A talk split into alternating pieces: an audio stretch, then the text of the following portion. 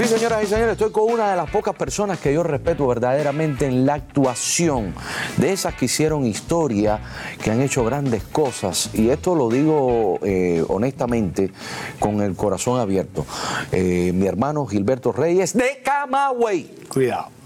¿Cómo se te da la cosa de irte a estudiar actuación a La Habana? Eso es una anécdota maravillosa, fue increíble, porque mi mamá eh, pertenecía a grupos aficionados y bailó en una carroza en los carnavales de Camagüey, era una mujer grandona con todo eso que tiene la camagüeyana, Sí, la carne. sí. Pero no, no, no, no, 59. desca- no descargaba ni nada de eso. Eh. Bailaba en la carroza, pero después no se bajaba. Eh, no estoy seguro. Porque la mía- Ella era muy, ella era casquivana, La por mía, en paz de descanse, la mía en paz descanse había sido lucero en el año 58, una mujer muy bella, te, te acordarás Sí, de mi claro. mamá, pero mi mamá sí descargaba. Se bajaba de la carroza, se tiraba para allá, a la rolladera. Cada vez que yo iba a Camagüey, mi madre, yo iba siempre de sorpresa, Guajiro que no tiene mucho dinero, cada vez que podía iba, no la avisaba. Y ella hacía algo de comer y no había una vez que no se quemara aquí, con la olla de presión. ¿Y ¿Por qué? ¿Borracha? Era, no. No, yo llegaba un pomo, lo poníamos y empezaba a cocinar y a conversar y terminaba quemándose siempre en el mismo lugar aquí. Bueno, el caso es que yo había tratado de irme, vivía mi tía en la esquina y mi mamá y mi abuela en mi casa, o sea, eh, lo de los cinco no te lo dije por gusto. Ajá. O sea, yo lo tenía aquí pegado diciéndome sal del closet, sal del closet. Oh, yo dije, sí. tengo que irme de aquí, tengo que salir de esto porque, Porque todos- son de- mujeres. De, mujeres. Y entonces- ¿Nunca notaste algún movimiento eh, femenino en determinado momento en tu vida? Yo tengo bastante, yo tengo fama de santero y, y- y de, De, ¿Sí? homosexual, vamos Sí, a decirlo sí. para decirlo a lo cortés. Bueno, de, bueno, de todas formas la gente va a hablar, no importa lo Eso que es lo digan. bueno. Eh, Ahora llegas, la cosa es aguantarlo. llegas allá, llegas a La Habana, empiezas Oye, a no, no, no, tengo que hacerte este cuento porque es genial. bueno. Mi madre, yo digo, ya después de haber intentado becarme en cuanta cosa había para irme de la casa, eh, viene lo de la Escuela Nacional de Arte, hago el examen, apruebo y voy a ver a mi mamá contentísimo, mi madre, aficionado, carroza, tú sabes, un- una gente con un espíritu artístico. Mami, me voy a becar, ¿dónde? En la Escuela Nacional de Arte. Eso está lleno de homosexuales. Parece que ella veía, veía ya algo, tú Sí. sabes. Y entonces, y por ahí para allá, que incluso ella trabajaba en el psiquiátrico en esa época, y me mandó con uno de los médicos, y al final el médico, el psicólogo me dijo, oye, tú tranquilo, si vas a hacerlo o no hacerlo, no importa en qué escuela estés, puedes estar en el ejército y vas a ser peor, no tienes problema Sí, ninguno. sí, sí. Y entonces ir a mi padre peor, soldador. Tú sabes, pitcher, quería que yo fuera pitcher. Sí. No, no, papi era un tipo bien suave, pero no estaba. Pero era complicado explicarle eso. Y papi, voy a estudiar arte dramático. ¿Qué es eso? Eh, eh, eh, actuación. ¿Actor? Yo, sí.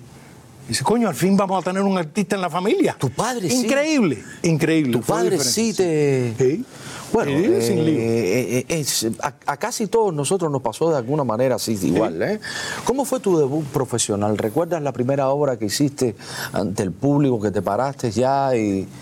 Estamos hoy en, en recordación. ¿Te acuerdas de Elvira Cervera? Elvira Cervera fue profesora mía también. Mía también. Fue profesora mía y me dijo siempre, Gilberto, tú tienes algo especial para los niños. Y yo le dije, profesora, yo odio el teatro infantil.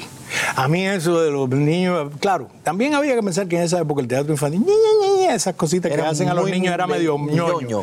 Y yo le dije, no, no, yo no, yo no. Y cuando la vuelvo a ver alguna vez, se- se- era, era mi madre también, la vuelvo a ver y le dije, increíble, pero lo primero que hice cuando me gradué de la escuela fue el gallo de la cucarachita Martina. El gallo de la cucarachita Martina. Así mismo fue. No fue lo chingues. primero que hice. perdón, perdón, perdón, perdón. No se me fue una mexicanada. Eso no importa, no se entiende. Dale. Y entonces eso fue lo primero que hice. Una, una obra infantil. Una y además la hicimos muchísimo. Pero después, después eh, llegas a la televisión, que tú hacías un comentario al principio de que ya habíamos, estábamos algunos haciendo televisión. Después de mucho teatro que tú haces en, en Cuba, llegas a la televisión con un programa también infantil. Sí. Eso fue un poco después, ya había hecho más cosas. Yo recuerdo que la primera vez que hice eh, eh, televisión, un camarógrafo, no me acuerdo quién es, ojalá que me acordara, me dijo, ¿De dónde tú saliste? Mariposita, ese fue Mariposita. ¿Por qué? El difunto Mariposita, porque ¿Sí? le preguntaba a todo el mundo así. Y entonces le Feli, explico. Feli Mariposa. Feli Mariposa, no me acuerdo. Dale. Y entonces me pregunta y digo yo, mira, me gradué de la Escuela de Arte, estuve en Grupos Cambrai, estuve en Cubana Acero y estoy en Teatro Estudio ahora. Dice, qué raro que tú no actúas como la gente del teatro. Digo, si yo te hablo en este tono porque tú vas a gritar. O si yo no te manoteo porque me vas a manotear tú. No, a no ser que tengamos algo diferente. Era, era, y era sorprendente porque yo le digo a la gente, a veces me preguntan, ¿cómo te presento? Actor. Tú eres actor. Tú puedes conducir, tú puedes hacer lo que tú quieras. Eres actor. Y, no- y ya no, no hay otra complicación. Vino después esto que fue muy gracioso porque yo conocí a Lilo, él se estaba acordando, Lilo y la Plana, se estaba acordando el otro día de cuándo fue que nos conocimos, yo no me acordaba, una Ahí- serie ahí- ahí que dirigió Raúl Guerra. Ahí- Ahí cuando, cuando tú empiezas tu gran relación con Lilo Villaplana, por, by the way, saludos, un abrazo muy grande si estás conectado Lilo Villaplana. Seguro. El respeto de todo el equipo de NTV hacia ti, hacia tu trabajo. Además, dar las gracias por compartirlo. Sí, Él tiene sí, varias páginas. Sí, gracias, gracias. Lilo, Lilo, te queremos. I love. Eh, yo tengo entendido que, que fuiste parte del primer grupo de teatro que se presentó en Estados Unidos después de 1959. Eh, ¿También eso tiene algo que ver con Lilo o, o No, no, no, eso fue con, con Cubana Acero. Hicimos huelga, una obra que se hizo por la cual Viviendo tú en Cuba, Sí, Entonces sí. vamos a hacer un paréntesis, vamos a parar un momentico, Lilo. Regresamos contigo. ¿Cómo haces eso estando en Cuba, que viene cubana a hacer o a hacer un, un- a Nueva York, un festival del teatro hispano en Nueva York, en el William Shakespeare Theater, que es el Off-Broadway. Eh, Entonces tú eras mamá, tremendo contrarrevolucionario. eh, tú eras tremendo contrarrevolucionario. Después me convertí en tremendo contra... Cuando eso mi mamá ya estaba enferma y entonces regresé y ahí fue donde en el 80... Ah, porque no te quedaste en aquel No. momento. No, no. ¿Qué obra fue la que presentaste en el teatro? ¿Huelga? Huelga. Huelga. Vinimos a hacer huelga al Festival del Teatro Hispano con Joseph Papp, que ya partió. Era el que organizaba ese festival. Y entonces tú, tú ves eh, eh, la Coca-Cola, las hamburguesas, ves todo. Brincar, siempre dije, mi, mi vida va a ser Camagüey, Habana, Habana, Nueva York. Me quedé en Miami, eso pasa muy a menudo, sobre todo cuando no tienes el idioma del lugar donde vas a vivir. Pero la primera vez que yo, eh, se me ocurrió una palabra cuando regresé eh, que no puedo repetir aquí, no se puede decir. Lo que sí tengo un ¿Por qué? cuento. ¿Por qué? Porque es muy fuerte. No, Eh, no, puedes decirla. ¿Sí? Sí, sí. Porque me preguntó alguien, ¿qué te pareció Nueva York? Y dije, apingante. Sí, Pero era mejor decirlo en francés, apingant. Porque suena mejor, suena, Suena- más bonito. suena- sí. Una vez me pasó, estaba en un almuerzo y una persona que tú conoces, te lo voy a contar fuera del aire después. no, no, no, pero en es la igual, mesa dije, porque en York. francés o en español igual se pone dura, grande y penetra. Sí, pero. Pero cuando me habla de la ciudad, yo digo en la mesa, a Pingant. Y esta persona que tú conoces muy bien, que era una funcionaria, es, todavía lo es, dijo, se quedó así con cara como, co- yo que hablo francés, como no conozco esa palabra. Cuando te diga quién es, te vas a volver loco. Bueno, tú pero, sabes, mi esposa habla francés. Sí, ah, bueno, pregúntale. Pasa- Dile a ver si conoce la palabra. Ah, A ah, a Pingant. A Pingant. Sí, ok. Pues yo soy a Pingant. De- Espere, espere, un paréntesis Dale, dale. chiquitico. La otra fue que en casa de un amigo mío, un gran amigo mío, amigo tuyo también, Piri, Ah, el Piri. Piri. Saludos, Piri. su padre, que en paz descanse, era un tipo encantador, era un vacilón. era- y estaba hablando, y acababa de regresar yo, y dice, cuéntale, cuéntale este par de... eh, cu- Cuéntale, cuéntale, ¿qué, qué, qué fue lo que viste allá? ¿Tú sabes para qué? Sí, sí. Y digo, Piro, no sé, ¿qué le cuento? ¿Lo que leí en el Granma o lo que yo vi? Tú también eres un coge mierda, chico. déjeme decirle, déjeme decirle que esta es la diferencia entre otros programas y el nuestro, porque esto es una confrontación de anécdotas, recuerdos, dos amigos hablando face to face, riéndose y sobre todo transmitiendo las experiencias de cada quien. Quiero, quiero hacerte una pregunta porque a veces en esta, yo que soy Virgo, viste que todos los Virgos son muy Sí, estructurados y, sí. y quieren conocer Sí. paso a paso cómo sucedieron las cosas. Sí, lo conozco Eh, muy bien, lo tengo cerca. Eh, ¿Tienes un Virgo cerca? ¿Sí? Demasiado cerca. Ah, bueno. yo- Venga, sigue, Ok. sigue, sigue. ¿Qué fue primero, la radio o la televisión? Me asustaste. ¿El Ah. huevo o la gallina? No, no, no. Vamos a caer en eso ahora. No, primero fue el radio. Esto, este anécdota que te hice de cuando nos encontramos con esta persona en el programa de Paul Bush, empezamos en el radio. Y esto fue en el 98. Y no empezamos en la televisión hasta finales del 99. Yo no tengo buena memoria, pero fue 2000-2005. Fue el Mickey Bing. Del 2000 al 2005. Que la idea original del Mickey Bing, y quiero decirlo públicamente una vez más, hasta el cansancio. Ni fue Cachito, ni fue el argentino, ni fue nadie. La persona que ideó, que dijo, ustedes tienen que hacer un programa de televisión y nos cogió de la mano y nos llevó al Canal 41, fue Kiki Quintana. Jiki Quintana. Mire usted qué cosa más loca. Una persona, no que Jiki, o sea, sea un desquiciado, ¿no? Porque loca no, puede Jiki, ser. Jiki, no, no, Jiki. eh, Pero él fue el que, el que Es un vio monstruo, y dijo, El- el- esta gente en la televisión pueden ser un palo. Y él fue el que nos lleva y nos contacta con el Canal 41.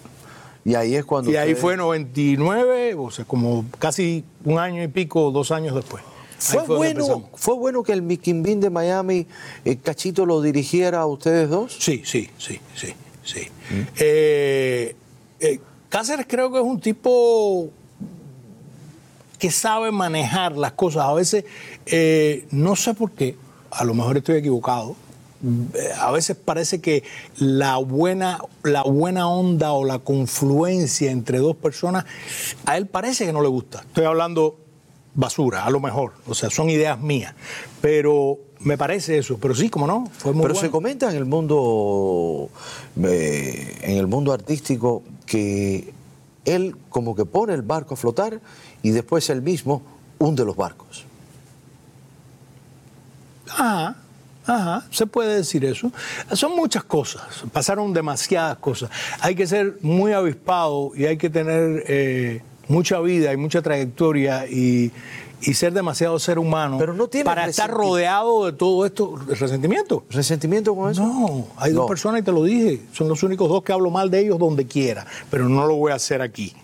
Te lo dije también. Sí, sí, sí. Pero no, yo no tengo resentimiento ninguno, al contrario. No, no, vale la nada. pena. Porque al, al- al final, yo lo que creo, y, y eso eh, desde el punto de vista de artista, mm, productor o director o lo que sea, porque yo también cuando me dicen, bueno, ¿qué tú eres? Yo soy actor. Yo, yo estudié eso. Te digo una, una cosita antes de que continúe, para, para- porque me preguntaron una vez y no quiero que se nos acabe el tiempo, ¿por qué yo no hago de nuevo el Mickey Bean? Y le dije, hay tres razones y una, y una de ellas es la que te vengo diciendo ahora. ¿Y por qué en aquel momento eh, éramos todos, teníamos unas ganas horribles y no importaba tiempo, no importaba hora, no importaba nada? ¿Qué pasa ahora? Alguien me preguntó, una persona conocida me preguntó, ¿tú harías el Bean de nuevo? Digo, no, por tres razones. Una, ustedes no tienen dinero. Dos, yo soy mucho más que antes, mucho, mucho más. Ya esta cabeza está perdida ya. Y tercero, yo prefiero que la gente me siga parando en la calle y me siga diciendo, Gilberto, mira que nosotros los extrañamos. A que me digan, Gilberto, tú estás muy viejo ya para estar comiendo tanta mierda. Sí, y pasa, tú sabes que esas cosas pasan. Definitivamente. Tú vuelves y te reinventas Lo- y vienes con otra cosa diferente. Lo, lo- lo que Pero te, no. lo que te iba a decir era exactamente eso. Dejar un legado es una preocupación que a algunos no les no, no, no tiene efecto, ¿no?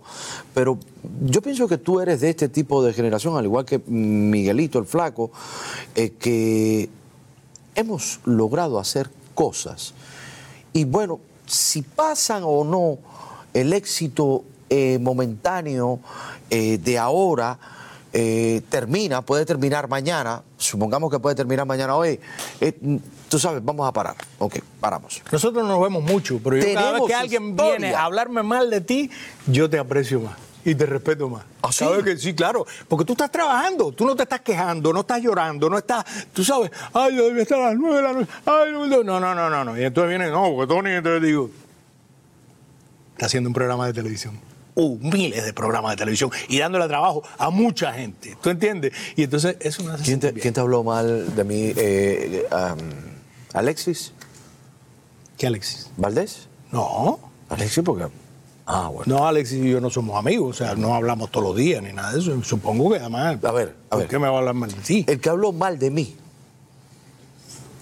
tiene una cabeza así, de puerco. Quedamos en que no íbamos a dar promoción a nadie. Vamos a hablar del cake que va a ser para el santo mío y vamos Sí, a dejar eso a un lado. ¿Qué fue lo primero? ¿Qué fue lo primero? ¿El huevo o la gallina? Fue el huevo, fue el radio, el radio y después vino la televisión. Y, de verdad que yo recuerdo esa época con mucho cariño, porque fue muy. Además que ganamos muchísimo dinero. Eh, Bueno, ah, yo yo le llamo a la época para la barbarie. Para ahí, para ahí, para ahí. No ha habido nadie todavía ni los que todavía dicen que fueron, que hayan ganado la astilla que ganaron Miguelito y Gilberto Reyes, Gilberto Reyes y Miguelito. ¿Eh? Después hay dos nombres y, y yo que me acerco un poco. Ustedes fueron los pioneros de las bromas por teléfono a los oyentes. ¿Recuerdas alguna en particular? No, yo las recuerdo todas, es que nos divertíamos mucho. Eh, teníamos un productor, se nos fue, se nos adelantó, en cumplimiento de su deber, eh, Anardi Vega. Eh, Anardis. Anardi, yo tengo un muy lindo recuerdo con Anardi. Una vez vinieron, a él lo votaron, en un momento y vinieron y dice, Anardi habla mal de los fonomecos. ¿Cómo no va a hablar mal de los fonomecos? Si él supone que los que lo votaron, los que lo votaron a él fueron los fonomecos. No fuimos nosotros, pero de todas maneras trabajaba con nosotros. En fin, hasta el final fue mi hermano. Y Anardi era un tipo de muchas ideas constantemente estaba produciendo, constantemente.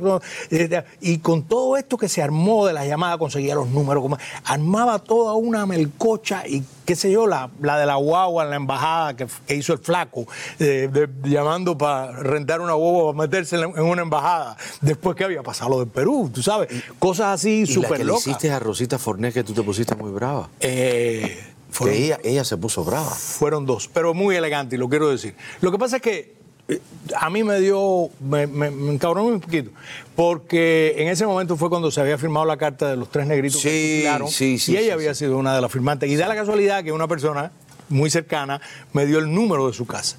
Y entonces la llamó, no la llamé yo, la llamó eh, Héctor Borroto. Nuestro querido Héctor Borroto, que es un director de cine muy bueno, y entonces había leído la, yo había leído la biografía que había hecho un mexicano, y entonces le digo, por aquí, una película con ella, sobre su vida. Sí. Todo estuvo perfecto hasta que yo le empecé a decir que Gloria Estefan iba a ser su personaje, que mm, eh, Díaz Valar es el que iba a poner el dinero, y ella, Empieza- como siempre, elegantísima, que en Gloria esté, como decía ella, dice, bueno, a mí esos nombres no me parecen, em, tú sabes, si pones la fonomanía en YouTube, hay muchas de esas llamadas ahí, Oye, la fonomanía. Y te la encuentras Y- aquí, te la encuentras después aquí. Espérate, después vino la segunda, que fue con Valentín Vale, el argentino de, de Valen y Asociados. Sí. Un argentino que la llamó porque era abogado de Valen y Asociados. Y la llamó y dice, señora, mi ídola, y por ahí todo, todo, que íbamos a meterle una demanda a los fonomecos.